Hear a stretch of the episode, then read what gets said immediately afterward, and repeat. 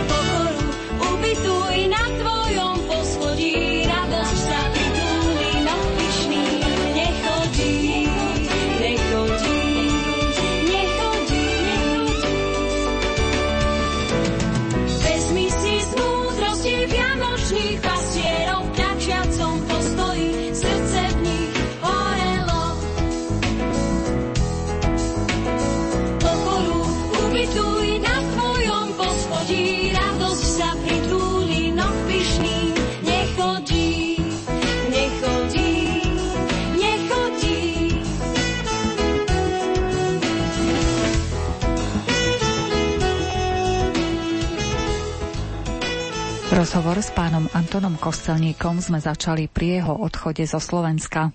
Tak viete, to bola totalita, tak sme zdrhli za kopečky. Cez nejakú dovolenku, alebo nejakú? Áno, cez dovolenku, áno, to bola dovolenka.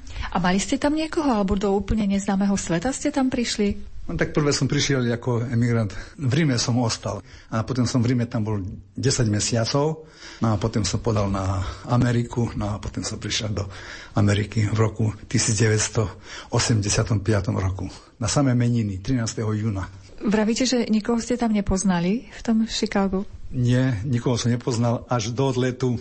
Nikoho som nepoznal až, jak sme prišli do Chicaga na letisko, tam potom nás vitali nejaké panie a to bola katolická charita. No a z tej katolickej charity potom poslali ma za českým kňazom už je nebohý misionár Vojtech Vít, čo bol sponzor môj. No keď ste tam nemali nikoho, vedeli ste, kde budete bývať, ako budete žiť, ako sa postaráte o seba? No tak potom už ten český kňaz ma zobral tam do jedného Slováka, tak som tam u neho potom býval asi dva týždne. No a potom, viete, už som išiel sám na svoju pesť, jak sa povie. No a sa človek prebíjal, prebíjal, prebíjal, no a už Neľutujem ani minútu, že som tam, alebo že som utiekol. Čiže keď by ste prišli, už tam bola asi zrejme taká širšia komunita Slovákov, s ktorými ste sa mohli dať dokopy a možno aj poradiť trochu. Áno, to hovoríte dobre. Tam Slováci, že už, čo som knihy nejaké potom neskôršie čítal, tam sú už od konca 19. storočia, no, 1870, 1880. Tam prvé, že Slováci prichádzali. No a Prvé človek musí vedieť jazyk anglicky a neľutujem, všetko som to zvládol. Čiže podarilo sa aj po anglicky naučiť, aj zamestnanie si nájsť nejaké? No tak to viete, že ťažko to bolo zamestnanie nájsť, no ale išlo to všetko v poriadku. Keby ste nám teda to Chicago trošičku priblížili, v akom to meste žijete teraz? Čo som našiel v nejakých knihách, bolo založené, že asi v roku 1837, hej, ako mesto a Areu má 606 km štvorcových a najvyšší bod je tam Blue Island, má to 205 metrov nad morom a najnižší je Lake Michigan, má 176 metrov nad morom. V meste Chicago býva 2 milióny 722 tisíc ľudí. No a keď zoberieme celé predmestia Chicago, tak to bude asi okolo 7 miliónov ľudí Chicago. No a všetky sú národy tam, hej, Poliaci, Slováci, Nemci, Rusi, no všetky, všetky z celého sveta ľudia tam bývame. No a inak Chicago malo veľký požiar tam v roku 1871 zhorelo, že dotla, jak sa povie, a ostalo práve len Water Tower, to je ako hasická väža, že len toto aj tak volajú, že Water Tower.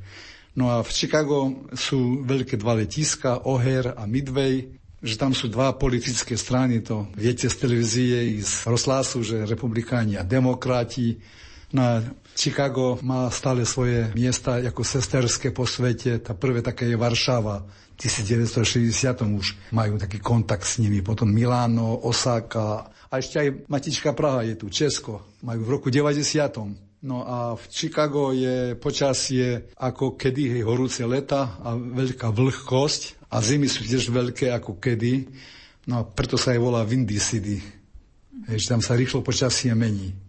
Čiže stále si pre istotu dážnik beriete so sebou? No tam, tam treba, bo tam sa to zmení. Vám za 10 minút, 15 minút ani nebolo vidno, že bolo slnko. Tak sa to mení počasie tam. Je to. Čo ešte máte o tom Chicagu? Som veriaci človek, tak hovorím, že tak, kde nájsť nejaký si kostol náš slovenský. To som tam našiel viacerých Slovákov, či tých starších, čo prišli možno pred 50 rokmi, 60 rokmi. Tam mi hovoria tam, že tu kedy v Chicago boli až 12 slovenské kostoly ja čo pamätám za tých 30 rokov, čo tam som bol, tak pamätám kostol svätého Cyrila Metoda, Jana Krstiteľa, svätého Michala Archaniela, na nebo zatie Pany Marie. No a ten ostatný, čo ešte máme, svätého Šimona. Ten kostol ešte je svätého Šimona, a v tom kostole, či to je zázrak, alebo čo, podľa mňa, že tam je každú nedeľu Slovenská sveta omša. To ešte nebolo prerušené, že to je nedeľa a že tam nebola omša slovenská. Každú nedeľu spevy riadne máme, či už viete, taká lamana, hej, tá, tí starí, čo tam boli Slováci, jej predkovia a tí ich deti alebo vnúci, tak, jak tak spievali. A teraz viete, my mladí tam prichádzali, ktorí ako, ale stále pozície sa, je tam slovenská omša v tom kostole u Šimona.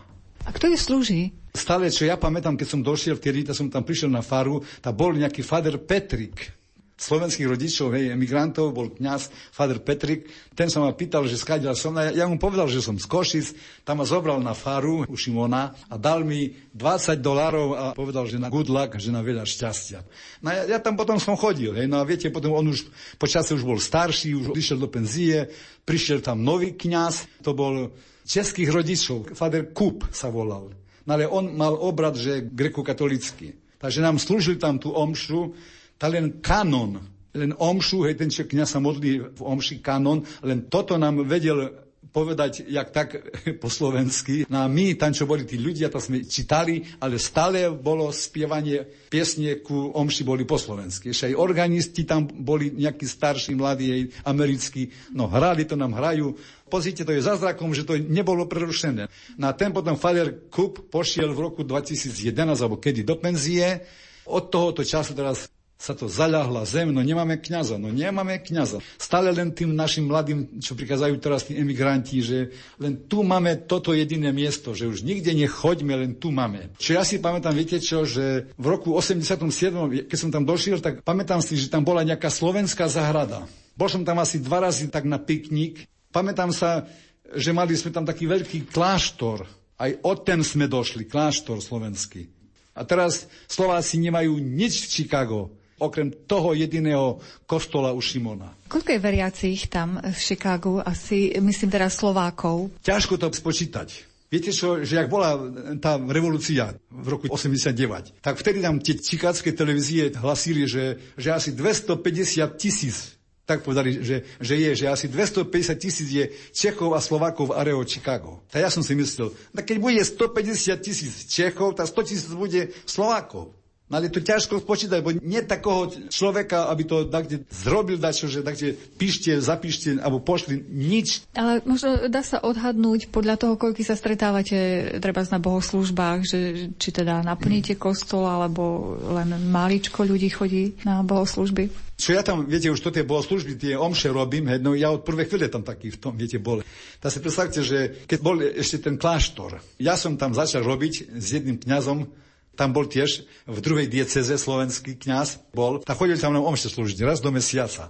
No a pred rokom 2000, pred jubilejným rokom 2000, tak ja som takú myšlienku mal, hovorím, Fader, viete čo, robíme takú prípravu duchovnú tri roky pred jubileom 2000. Tak tak sme vám, viete, robili. Taký obraz som pekný zrobil, sedne bolestnej Panny Marie, našej patronky. Ešte aj u Jana Pavla II. som ho v Ríme mal v roku 2000 ten obraz. Cez Svetú bránu prešiel ten obraz. Si predstavte, taký cenný obraz ja ten mám. Takže chodil po rodinách a vtedy chodili vám každý rok druhý biskupy. A prišiel tam aj nebohý pán biskup Tondra, spísky biskup, v roku 1999. No to som veriť nechcel, no vyše 500 až 600 ľudí tam bolo na tej omši v tom kláštore vonku, viete, na, na lúkach, je tam taká kaplnka je, pekná sedne bolestnej Pany Marie a tam mali sme omšu. Ja som len oči otváral, koľko tých mladých Slovačiek, a ešte koľky neprišli, čo ja poznám tých starších z rokov 68, čo prišli migranti. No vyše 500-600 ľudí. Viete, čo tam nás bude tisíce. Len ťažko, viete, dať ich dokopy, že spočítať, že jak. Tak teraz e, v dobe Facebooku a ďalších médií možno, že by sa dali získať nejaké informácie, kontakty na nich a vytvoriť také spoločenstvo to dobre hovoríte, no ale keď viete čo, že tí mladí, oni chcú ísť svojou stranou a starých nechcú. To je normálne, že stále mladí sa dávajú dokopy a určite sa nájde nejaká cesta zase k spoločným aktivitám. Vy ste spomínali, že Chicago dokonca až 7 miliónov obyvateľov, to je jedna Slovenská republika, ešte viac. 7 miliónov, tam si predstavte, že 3 milióny tam je len Španielov, Mexiko. 2 milióny je tam Poliakov, našich susedov zo severu. Na to tie 2 milióny, tak 50 tisíc alebo 100 tisíc Čechov, 20 tisíc Slovákov, Maďarov, Rusov, Židov, a Litvincov, no všetky národy. To všetko dajte dokopy to bude vám 7 miliónov. A Slováci sú viac menej v nejakej jednej časti, alebo sú rozptýlení v celom tom meste? Sme rozbití na, jak sa povie, na cimper samper. Není jednota, že to naši predkovia, čo viete, prišli pred 100 rokmi, keď tam tie 12 kostoli stavali, tak len museli bývať dom o dom pri sebe, jedno pri druhým. A myslíte si, že treba, keby tam bol nejaký slovenský kňaz, že by dokázal tú komunitu Slovákov nejako stmeliť cez ten duchovný život? Ja si myslím, že hej. A pokiaľ ide o ten cirkevný život, život Slovákov v Chicagu. Máte tam tie sveté omše, čo ste spomínali. Aj sa stretávate na nejakých iných podujatiach? Robíme tam všetko možné, chceme. V tom kláštore som tam robil ja, no ale keď už to není naše, tak som prišiel tu do Šimona, alebo farnosti robím. To je naše jediné slovenské miesto, je ten Šimon. A pokiaľ ide o ďalšie aktivity Slovákov, aj mimo ten duchovný život, stretávate sa tam, máte nejaké treba folklórne súbory alebo hudobné nejaké skupiny, žijete ešte trošku ako taká komunita slovenská? Áno, áno, žijeme tam, viete, mladí sú mladí, v roku 99 založili, mladí sa dali dokopy, založili nejaký súbor Veselica. Vy ste mladí, tancujte, teraz, viete, sa to všetko povydávalo, poženilo sa, Deti je tam kopa, teraz už založili nejaký súbor veselička, jak sa povie, a zase deti sú tam malé, už to nové pokolenie, ďalšie. No. Máme aj hudbu, tam sú aj muzikanti, chlapci, lebo to viete, zo Slovenska to v každej dedine je hudbista. Tie folklórne súbory spievajú väčšinou východniarské pesničky, alebo z celého Slovenska, alebo v podstate asi z celého Slovenska tam prichádzajú Slováci. Minulé som tak len rozmýšľal, jak sa povie, že v Chicago sme Slováci z každej diery. Keby sme zobrali mapu, tak vám budem ukazovať. Od východu až po západu, severu, po juh, z každej dediny. Či z Košic, Sečoviec, Trebišov, Michalovce, Bratislava, Zvolen, Orava, Spíš, Stará Ľubovňa, Popra Tatry. Z každej dediny, z každého mesta, čo len jeden, dvaja sú tam ľudia. A teraz aj tí mladí. Po cirkevnej stránke najviac ľudí je tam zo spiskej diecezy. Spíska dieceza, to už nebudem hovoriť dedina, ktorá tam taká je veľká, ale Spíska dieceza, spíš, to je prvenstvo tam. Keď bol v roku 1925 alebo ktorom, keď bol nejaký kongres eucharistický v Chicago, takže náš košický nebohý biskup Čarsky tam bol a sa mi zdá, že aj Vojtašak. Tam boli na tom kongrese. A že aj, aj u toho Šimona, že spali na fáre. To som tiež si viete, v tých knihách vyčítal. Viete, že ja sa o také náboženské veci zajímal.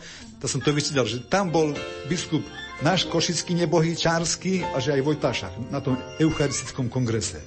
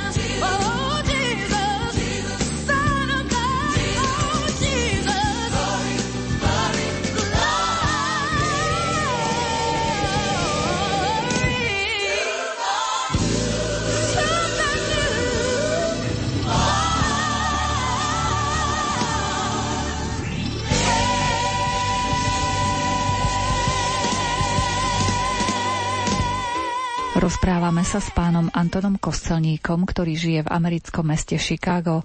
Hovoríme o aktivitách tamojšej slovenskej komunity. Minulý rok sme mali tam, to bola taká aj moja myšlienka, sme tam robili pasu pochovovanie. Kopa ľudí, no pekne bolo. Potom, viete, ešte takedy, keď som došiel do Ameriky, tak pamätám sa v tom kláštore o tú večeru, čo som vám povedal, že robili sestry v kláštore, no už ostatná zomrela teraz. Nech odpočíva v pokoji sestra Irena Šebo. Tak si predstavte, že tam robili a ja sa dopočul, tak som tam prišiel ku ním do kláštora, tak tam oni robili vám za celý december, koľko sa prihlásilo. Prvú nedeľu adventnú mali 20 ľudí, druhú nedeľu mali 30 a tak každú nedeľu si predstavte robili tam tú štedrú večeru v kláštore. A potom ja, ja tam ku ním prišiel, tak im hovorím, že to stačí raz. Ľudia naši prichádzali viacej, ja to rozchyroval, rozširoval. Tak si predstavte, že to nás bolo hej, veľa, bolo nás aj 300 ľudí sme sa tlačili, to hovorím, to tak nemôžeme robiť, to sa tlačiť. Tam mám tých svojich priateľov, aj starších, poviem takú Veronika Kubiniová, čo je tam. Ona je staršia v Amerike ako ja. Taký Štefan Hajek je tam ďalší a Božena Budzaková. Hovorím, viete čo, no pozrite, u Šimona máme veľkú halu, miestnosť, poďme do Šimona. Tak pošli, hej, Štefan Hajek, ktorý je dobre po anglicky, pošli za kňazom tým sa opýtať, povolili nám. Tak od roku 2000 bola každý rok štedrá večera u Šimona. Do 500 ľudí bolo na, na tie štedré večery.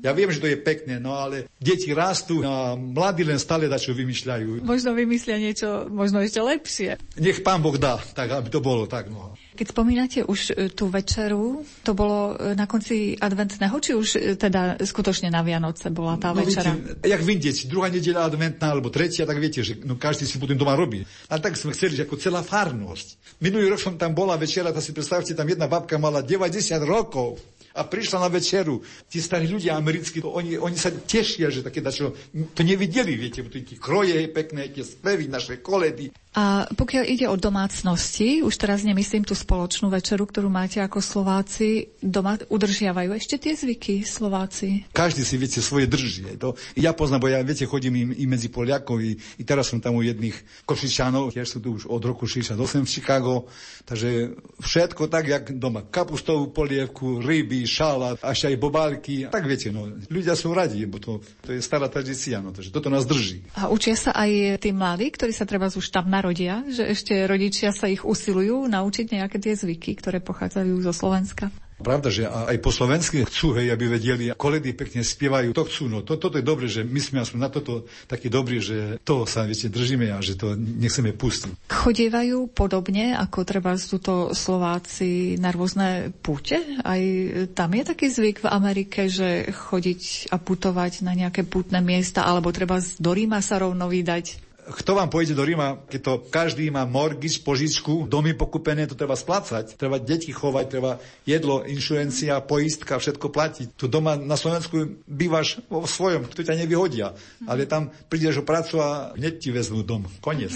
Amerika je tvrdá zem. A nie sú tam priamo v Amerike nejaké také vychýrené putné miesta, že majú tradíciu? Vo Wisconsine chodia, ja som tam bol viac razy, tam mladí naši chodia kedy v júli, hej, alebo v auguste tam idú, tam potom musia volať tým kňazom tam do toho kláštora, že tam chcú mať omšu, tam majú tam aj omšu, tam aj Česi bratia chodia tiež, viete, aj s nimi takedy chodím, hej, takže ja to poznám. Či s Poliakmi, ja, ja s každým pôjdem. Čiže máte aj také kontakty, treba so Slovanmi, ešte s Čechmi, s Poliakmi, ktorí sa tam vlastne presídlili do Ameriky?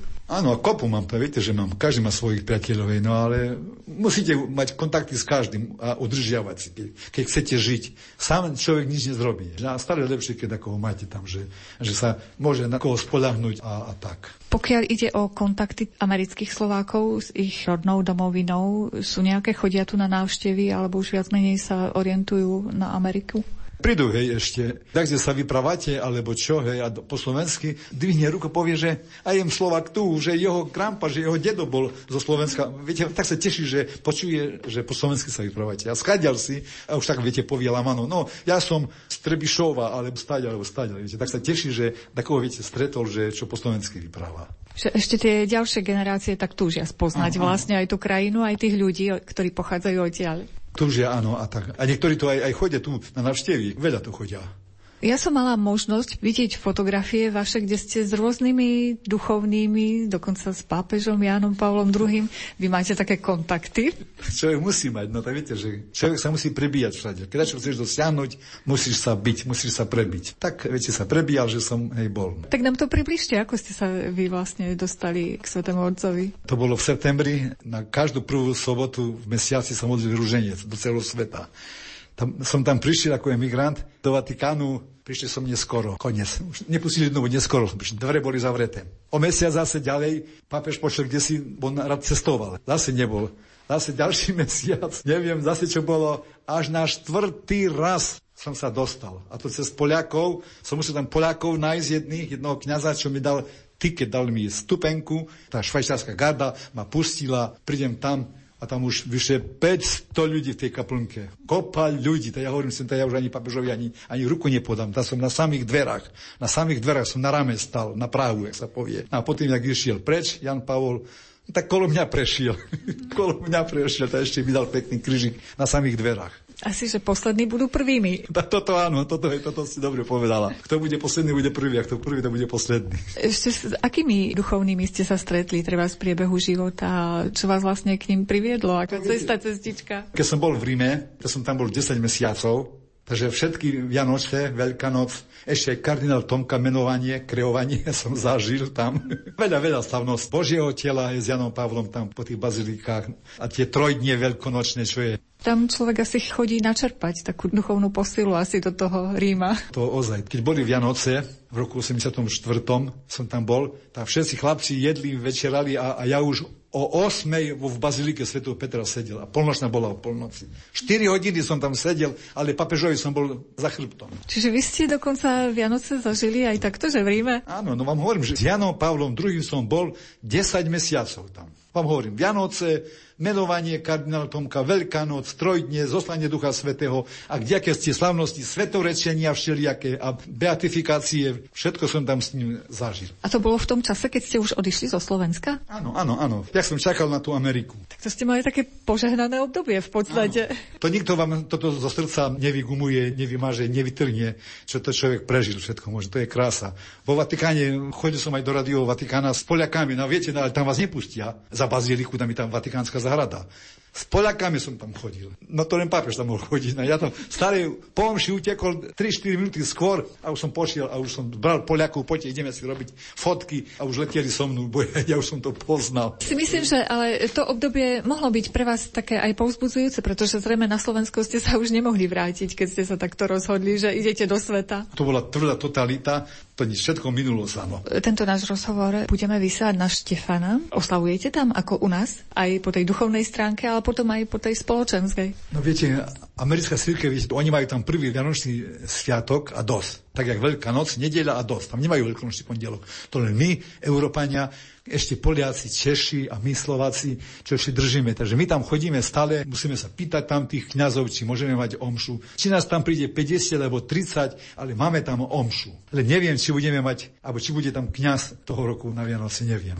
A nový rok, ako sa zvykne oslavovať vo vašej slovenskej komunite a všeobecne v Chicagu? Mladí nás zabaví a my starší to viete, že či idem do známych, tak kde. A ja rád chodím aj do toho českého kňaza, ten už je nový kňaz teraz český, to je česká misia tak idem tam, on tam peknú má adorácie pekné a potom po polnoci ešte si tam sadneme do tej haly, majú tam takú halu, tam si posedíme a potom o druhej idem spať. Keď som tam na Vianoce v Chicago, tak ja stále každý rok chodil o 12. do katedrály ku kardinálovi na polnočnú som chodil ešte. Či tu skončila slovenská polnočná o 9.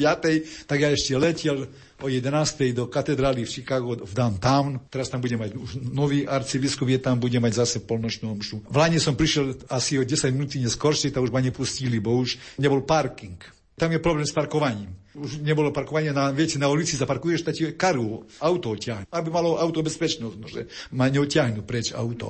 Tak som prišiel, bolo asi 11.40. Už nebolo voľné, takže to roku, keď dožijem, pôjdem už o 11. do katedrály, keď dožijem a budem tam na polnočnej s arcibiskupom Cikátským novým, čo je arcibiskup Cupich. A máte aj jasličky alebo výzdobu, napríklad tie stromy, ako u nás sú v kostole? Pekne vám robili koledy v kostole, vystupovali deti. To bolo našou radosť na to pozerať. To keby ste keď prišli do Chicaga, to, to by ste veriť nechceli. Z toho, čo rozprávate, tak tí mladí usilujú sa svoje deti naučiť tie koledy a takéto veci, aby sa ano. odozdávali ďalej generáciám. Áno, áno, viete, čo vidím a počujem tam, že hej, viete, že detská svoj jazyk, to je ich anglicky. Už ktorý chce, že aj povie, že aj po slovensky. Poznám rodiny, čo, že nechcem počuť, aby si po anglicky vyprával. Doma budeme po slovensky vyprávať. A teraz hovoria, že jak ďakujú otcovi, že ich naučil, že príde na Slovensku a nemá problémy, že všetko rozumie. Američan príde a, a tak pekne rozumie po slovensky. Slovenské komunity, ktoré pôsobia v takých tých väčších mestách Ameriky, nejako medzi sebou komunikujú? To je, Amerika je strašne veľká, veľké vzdialenosti. Tak keby teraz sme chceli ísť z Chicaga do New Yorku, to musíme ísť 20 hodín na východ. Zase keby sme išli z Chicaga do Kalifornie, tá 3 dní, to sú 3 časové pásma. Teraz chodte do Kalifornie za 3 dní. Ale možno, že či by to tak nepodporilo práve tých Slovákov, že aj v takej diaľke máme tú komunitu Slovákov, tak niečo vymyslíme spoločne. Všade sú Slováci. Aj v New Yorku sú, aj v Detroite sú, aj v Chicago. Chicago je tretie najväčšie mesto v Amerike. Nebude nás tu tisíc, ale bude na 100 tisíce. Ja poviem tak, nie na tisíce, ale na 100 tisíce. Tak možno, že by sme mohli naše také posedenie Vianočno-novoročné nejakou vašou koledou ukončiť. Aby sme boli jednotní, aby sme sa držali a, a šťastie, zdravie, pokoj, svety vám vinšujem všetkým Slovákom po celom svete a hlavne v tom Chicagu.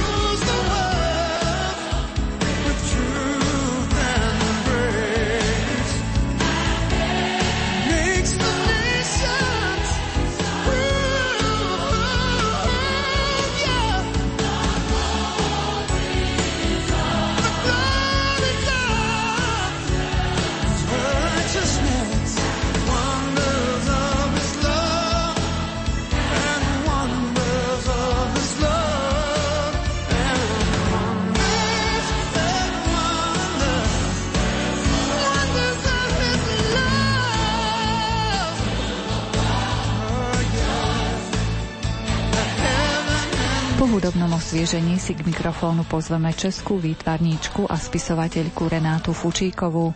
Jej knihy aj výtvarné diela poznajú až v ďalekom Japonsku. Učaroval jej komiks a to už v ranom detstve. Můj první kontakt s komiksem byl v českých dětských časopisech Sluníčko a Mateří douška. Tam vycházely krásné kratičké e, příběhy Cour a Courek a Kocour Vavřinec, takové ty věci, které, na kterých vyrůstaly české děti v 60. letech. Já jsem narozená v 60. letech, takže nás tohle to provázelo. No a pak to byly takové už ty příběhy v dětských časopisech, takové ty dobrodružnější a samozřejmě rychlé šípy, na ty nesmím zapomenout, rychlé šípy, na to jsme vyrostli. Čím vás oslovuje právě komiks? Vlastně nejenom když dělám komiks, když ilustruju, tak myslím si, že asi se věnuju hodně epické stránce toho příběhu, takže já pořád vypravuju vlastně v těch obrázcích nějaký děj a ten komiks je vlastně ideální prostředek k tomu odvyprávět příběh, aniž by se muselo příliš mnoho popisovat a navíc se do těch obrázků dají vklínit i věci, různé podprahové symboly nebo vzkazy, ke kterým se člověk, čtenář komiksu může vracet, nebo jsou to právě ty vzkazy, které třeba míří k dospělému čtenáři. Hodně se snažím dělat ta komiksová vyprávění tak, aby oslovili jiným způsobem děti a jiným způsobem dospělé to dítě vnímal ten celek a takovou tu horní vrstvu toho příběhu a vlastně tu, tu, nej, tu přímo čarou, tu prvořadou. Ale právě dospělý člověk si fakt mě o tom e, přesvědčují moji čtenáři, že mě pochopili, že tam najdou třeba nějaký barevný vzkaz, tu barevnou symboliku, nebo najdou nějaký detail, který dítě přehlédne, ale dospělý si všimne, vždyť ona má na hlavě přece tady to. A já řeknu, ano, já jsem to tam namalovala schválně, jsem ráda, že jste si toho všimla, takže opravdu to ten dospělý čtenář zaregistruje je. A já jsem hrozně ráda, že v Čechách už obecenstvo běžné ten komiks tolik neodmítá a zvlášť takovouhle vlastně delikátní tématiku, jako je životopis hudebního skladatele, opravdu neodvrhli, nezavrhli a spousta lidí si schutí tu knížku přečetlo, protože vlastně to komiksové vyjádření je emotivní a hudba je emotivní, takže eh, se to spojuje, myslím, že logicky, ta emotivnost. My sa sa do okolností stretávame práve na otvorení vašej výstavy, ktorá je venovaná Antonínovi Dvořákovi a naozaj musím žasnúť, ako sa dá história a hudba dostať do obrázkov. Ono tomu pomohl samozřejmě především Antonín Dvořák za prvý tím, jak žil, protože ono je půvabné vlastně vyprávět život, kde se dělá hlavně práce a já sama sebe považuji taky za hodně pracovitou, takže mě tím právě Antonín Dvořák strašně fascinoval a je mi hrozně blízký tím, jak, jak opravdu neúnavně pracoval, pracoval, pracoval. Ten životopis je takový nepříliš dějový, on vykládá hlavně ty okolnosti, za kterých dílo Dvořákovo vznikalo.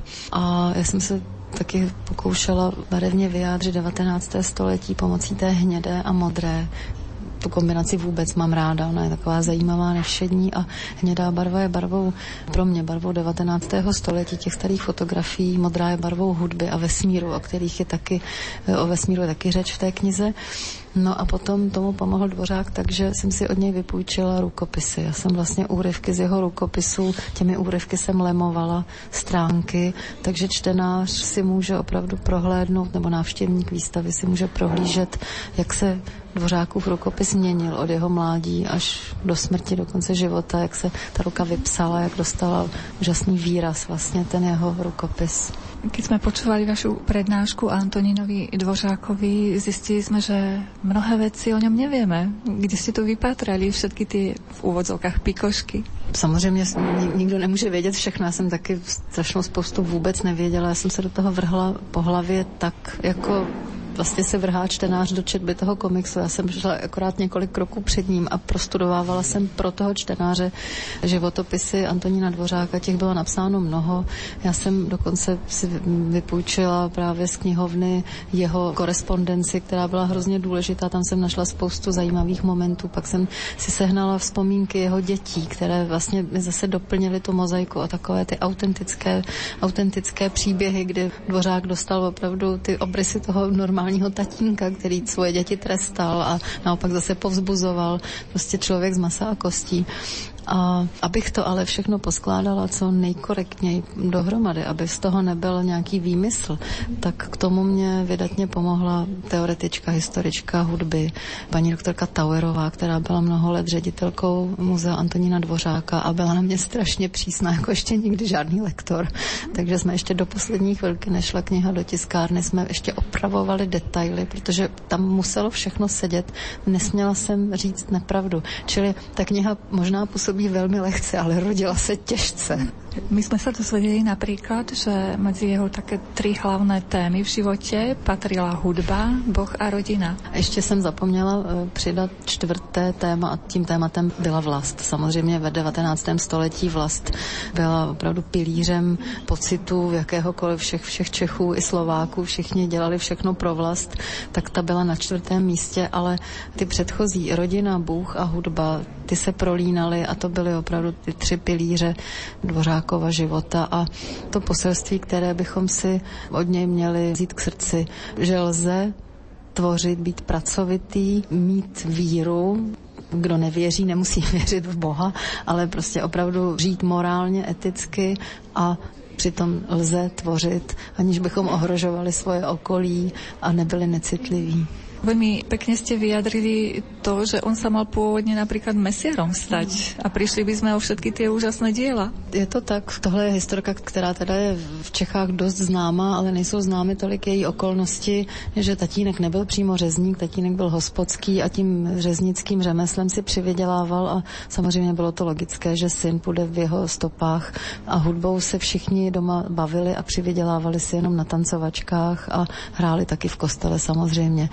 Jenomže ta duše toho chlapce, malého toho Antonína, byla tak křehká, že už i rodiče samotné to zaráželo. Oni to viděli na něm, oni to cítili, že to řemeslo pro něj asi nebude. A k tomu zlomu ve Dvořákově životě nedošlo náhle. Ono, on se o to zasloužil jeho profesor hudby Anton Líbik, který ten jeho talent odhalil a tatínka přesvědčil, utvrdil ho v tom, že tedy opravdu Antonínovi je souzen jiný, jiný osud, nežli být řezníkem. Víme, že jeho hudba je vo vesmíre v podstatě. Dvořáková hudba letí vesmírem na nahrávkách eh, ze 70. let. Jsou to disky, které vezou poselství pozemšťanů nějakým vzdáleným civilizacím a na sondách, které letí na vesmírné dálky poměrně pomalým tempem, takže až někam doletí a možná je někdy někdo najde a ty disky dokáže přehrát a potěšit se tou dvořákovou hudbou, tak my tady opravdu dávno nebudeme a asi tady nebude ani naše planeta, ale kéž by, kéž by to někdo zaslechl a ta dvořáková hudba ho přesvědčila o tom, že většina lidí je slušná a že lidstvo stojí za to, aby nám někdo daleko byl přítelem. Je veľkým prekvapením pre mňa, že hudba sa dá vyjadriť obrazom, napríklad tu Stabat Mater, tú známú skladbu, ktorú poznáme len v hudobnom prevedení. Môžeme si prečítať vo vašej knihe? Je možné, že někoho tím svým pojetím, tím výkladem těch skladeb budu třeba znásilňovat. On si každý samozřejmě představuje pod tou hudbou něco jiného.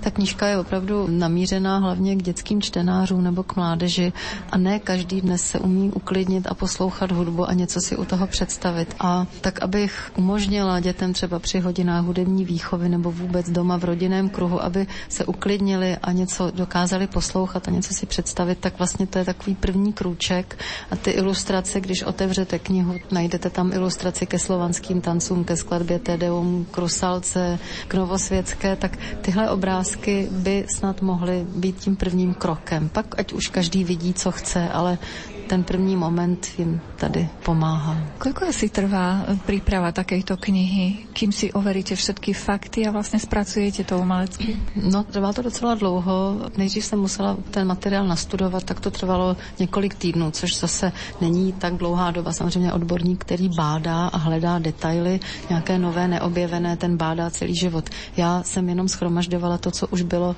vybádáno, sepsáno a to trvalo několik týdnů. Pak jsem připravovala scéna seminář, to trvalo zase několik týdnů, jenomže pak jsem musela tu knihu na tři roky odložit, protože jsem dělala velký projekt o historii Evropy a teprve když ten vyšel, tak jsem se k Dvořákovi vrátila a bylo to dobře, že to leželo chvilku stranou, protože jsem to přepsala celé. Já jsem to ještě rozhýbala a píše se vlastně, ke komiksu se píše libretto, tak jako se píše třeba scénář k filmu, kdy si rozepisuju dopředu, co tam asi na obrázku bude, jak asi bude velký. No ale pak stejně tím, že jsem sama vlastně autorka textu i těch obrázků, tak stejně v závěru, když už maluju ty obrázky, tak to ještě celé většinou předělám, aby to vypadalo tak, jak si představuju a tak nakonec ta práce na těch obrázcích trvala tři měsíce. Ale takže opravdu jsem od rána do noci malovala abych vlastně všechno včas stihla, protože každý ten obrázek v tom komiksu je vlastně samostatnou ilustrací. Kdybyste vytrhla jakýkoliv z těch obrázků a dala ho samostatně, tak by mohl opravdu být samostatnou svébytnou ilustrací v knize. A ta práce byla opravdu náročná, vyhrát si tam se všemi detaily.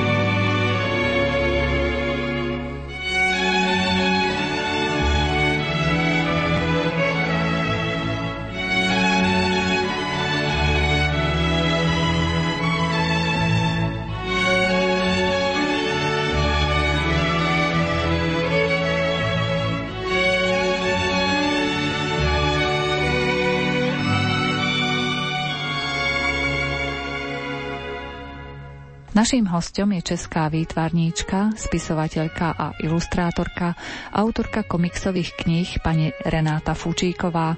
Pokračujeme v rozhovore o práci na historickej komiksovej knihe o Antonínovi Dvořákovi. Pak byla velká práce ještě ty ilustrace skloubit texty, protože to se spojuje ve studiu, to je vlastně práce grafického designéra a tam se musím pochválit studio, které to pro mě dělalo, že opravdu mě vpustili k počítači a oni to dělali, já jsem jenom dirigovala a usměrňovala a zase naslouchala designérům, jak by, co by oni doporučili.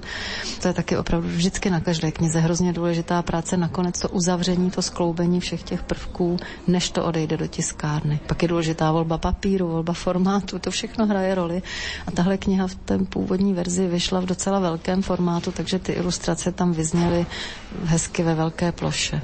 Pýtam sa preto, koľko to asi trvá, pretože vy máte na svojom konte množstvo, množstvo kníh. Keby som to prerátala, tak a zdá ani ľudský život na to nestačí časovo. Zvykla jsem si opravdu na takové rychlé tempo, takže já se snažím ty knížky nešidit. Já doufám, že to na tom není vidět, že jsem schopná udělat třeba tři knihy za rok. Vím, že jsou kolegové, kteří si hrají s něčím celý rok nebo dva roky, tři roky.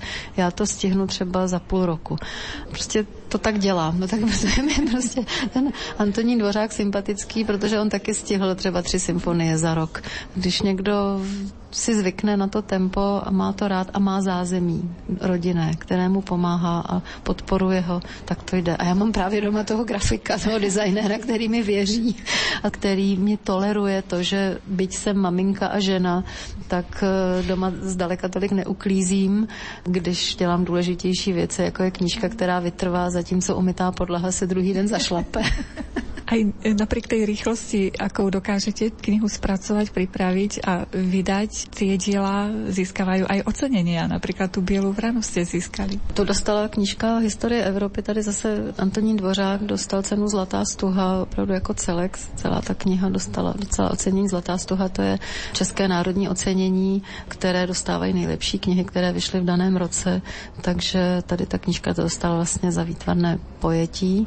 Byla z ní pak vytvořená výstava tady v Košicích je v anglické verzi a ta výstava obíhala v loni svět. Byla na mnoha místech, byla v Holandsku, pokud vím, byla v Tokiu, já jsem doprovázela výstavu do Koreji a tam všude seznamovala návštěvníky z osudy našeho velkého skladatele. Ako prijímajú vaše komiksy třeba v Japonsku alebo v těch iných kultúrách v Koreji? O tom Japonsku tam jsem nebyla, tak nevím, jak to přijímali. Vím jenom, že tam ta výstava byla, ale v Koreji se to moc líbilo. Tam ta výstava do dneška ještě putuje, tam ne, to neskončilo. Ona objíždí různá města, protože lidé na Dálném východě mají silný vztah ke komiksům a umějí ho vnímat možná líp než my tady ve střední Evropě. Hrozně si váží středoevropské hudby, mají k nám, zlížejí k nám s velkou úctou, takže ta Korea, tam byli opravdu nadšení a tu výstavu ještě podporovali dalšími aktivitami a dělali se tam workshopy zvali muzikanty, kteří tam hráli dvořáka, takže ta výstava byla na takovém úžasném ostrově v jeho Korejské republice, v té demokratické republice a na tom ostrově mají takovou zvláštnost, že prezidentem ostrova je ilustrátor, takže já jsem byla v jeho ateliéru, on tam zrovna nebyl, byl někde na cestách, takže má v jeho prezidentském sídle.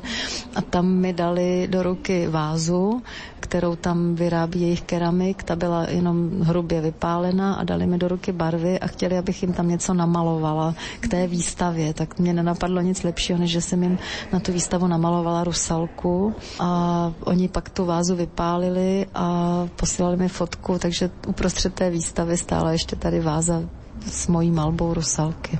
Má aj v Koreji tradíciu práve komiks? Velikou, velikou. Tam je obrovský kult uh, takového toho komiksu manga, že jo. To mladí posluchači vědí, o čem mluvím daleko líp než já.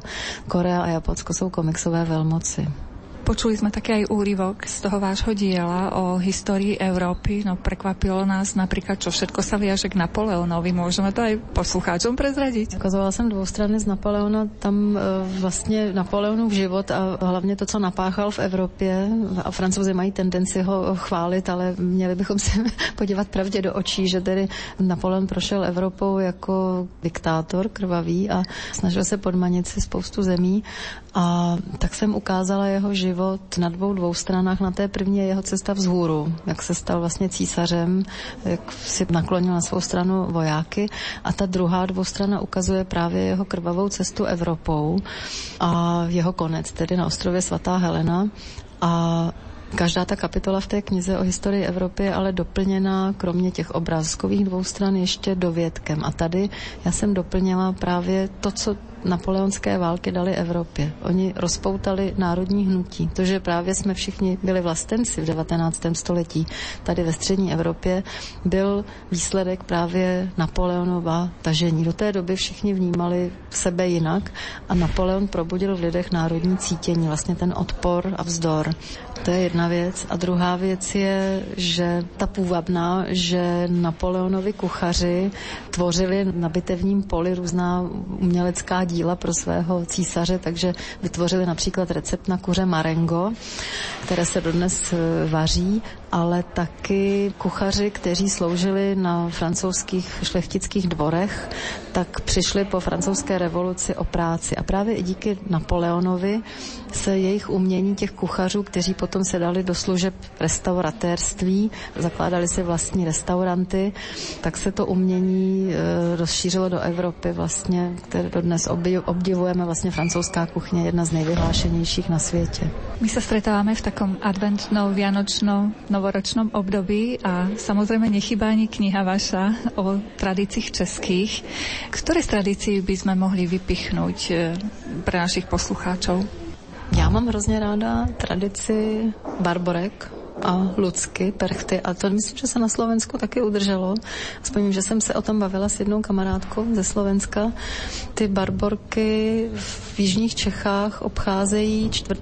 prosince, což bude teď právě.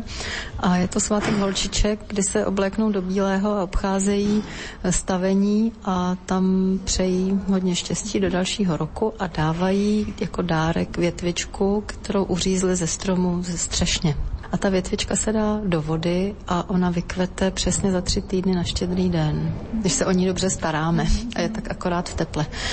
A pak jsou Lucky 13. prosince a to je takový svátek, který se slaví v různých zemích různě a už z toho jména Lucie to znamená, že půjde o světlo, Lux, Lucie ale jako jsou to takové světlonožky, ale v Čechách je ten svátek takový žertovný, protože jsou to ženy, které obcházejí v maskách, mají takové z papíru udělané zobáky, chodí v bílém a chodí kontrolovat, jestli je dobře uklizeno. Oni ani tak nevynadají té hospodyně, jako spíš té rodině, že té hospodyně nepomohla. To by, myslím, že by se mohl docela tenhle ten svátek trošku obnovit všude, že by ten předvánoční úklid nebyl jenom na té mamince a že by opravdu uh, mohli vtrhnout ludsky do domácnosti a popohnat všechny, co se válí někde na kanapě a koukají na internet, aby taky mamince umyli okno třeba. Ještě doteraz se v Čechách nějaké ty tradice zachovávají? Jeden z nejvýznamnějších svátků předvánočních je právě Mikuláš Mikuláš, to se bohužel teda zvrtlo trošku v reje čertů, což mě vadí, protože původně to samozřejmě je svátek obdarovávání, ale tak se to tak vyvinulo, že na náměstích pobíhají čerti a předhání se, kdo má výraznější masku. A trošku ten živel toho Mikuláše, toho anděla, těch dobrých postav se v tom trochu ztrácí ale je to tak. Co je před vámi, na čem pracujete? Já se chystám příští rok udělat pokračování ke knize Vyprávění ze starého zákona, takže bude příběh nového zákona a teď si to skládám v hlavě, jak to odvyprávím, bude to zase hodně bohatě ilustrované pro mladší děti. A potom bude kniha o příbězích rytířů, evropských rytířů, takové ty klasické Artušovsk, Artuš, Roland, Karel Veliký a bude to složené do knihy Vyprávění těch rytířích bude rámovat příběh malého Karla IV., protože příští rok máme velké výročí. Máme 700 let od jeho narození a vlastně ta knížka bude o jeho dětství, které strávil v Paříži ve Francii a tam mu právě vyprávěli tyhle příběhy. Co byste zaželali čitatelům svojich knih tu na Slovensku? Já jim chci poděkovat, že jsou ochotní číst češtinu, a jsem jim moc vděčná, že berou do ruky moje knížky a přeju jim, aby ty knihy, které ještě udělám, aby se k ním dokázali dostat a budu na ně myslet, když budu dělat knížky, aby dokázali oslovit i slovenské čtenáře. A budu ráda, když budou číst i jiné knihy samozřejmě.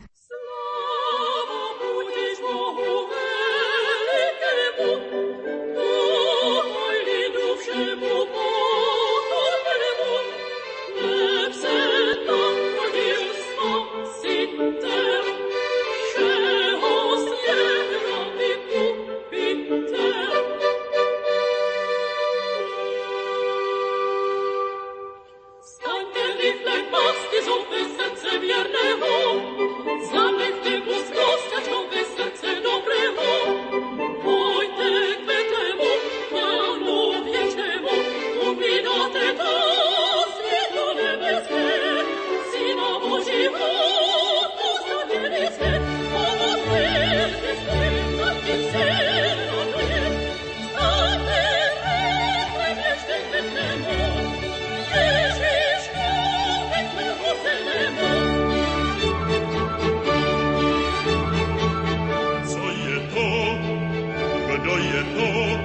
co to slyším za hlas, jenž to volá na nás. Nagle všecko všudy jasno, vše se krásně tmítí, ten obyčejný způsobem obloha se svítí. To musí něco znamenat, musím hned stádo domů dát. Zbudím svou chasu, aby tu krásu pozorovala. A pak se mnou šla ve plému, jak jsem slyšel, z oblohy, když hlas slyšel.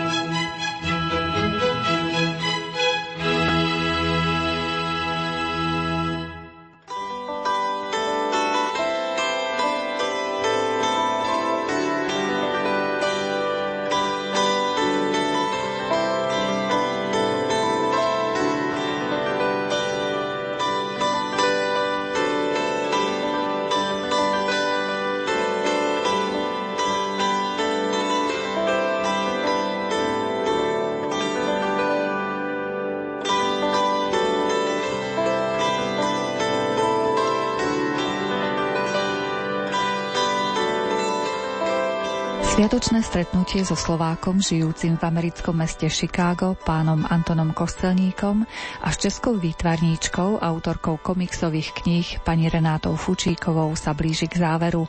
Pod reláciou sú podpísaní Diana Rauchová, Jaroslav Fabian a Mária Čigášová. Želáme vám požehnané sviatočné dni.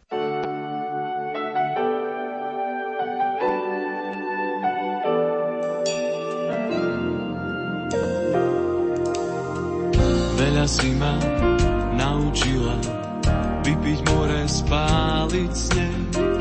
Keď sme spolu rastie sila, búrky vietor zaženie. Naša láska je ako rieka, zlieva sa žiaľ s radosťou. Večer spolu počítame, čo sa ráno zdalo snom. Každý človek v srdci volá, kúpi most, veď priepasť mám. Ani nevie, že ho chráni kto si, z hora väčší pán. Kto chce srdce získať, musí svoje ukázať. Až v 13. komnate vždy roztopí sa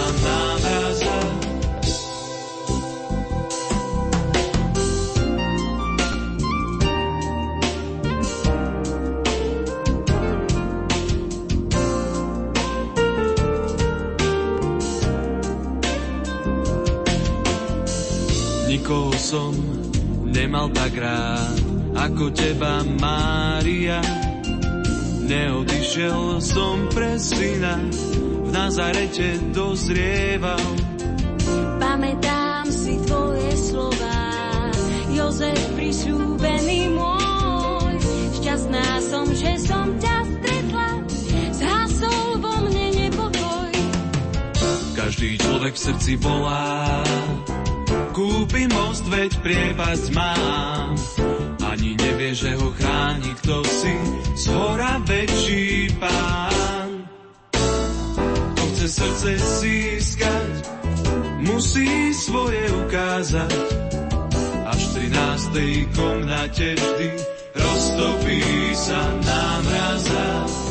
Každý človek v srdci volá, kúpi most, veď priepas mám ani nevie, že ho chráni kto si, zhora väčší pán. Kto chce srdce získať, srdce musí svoje ukázať.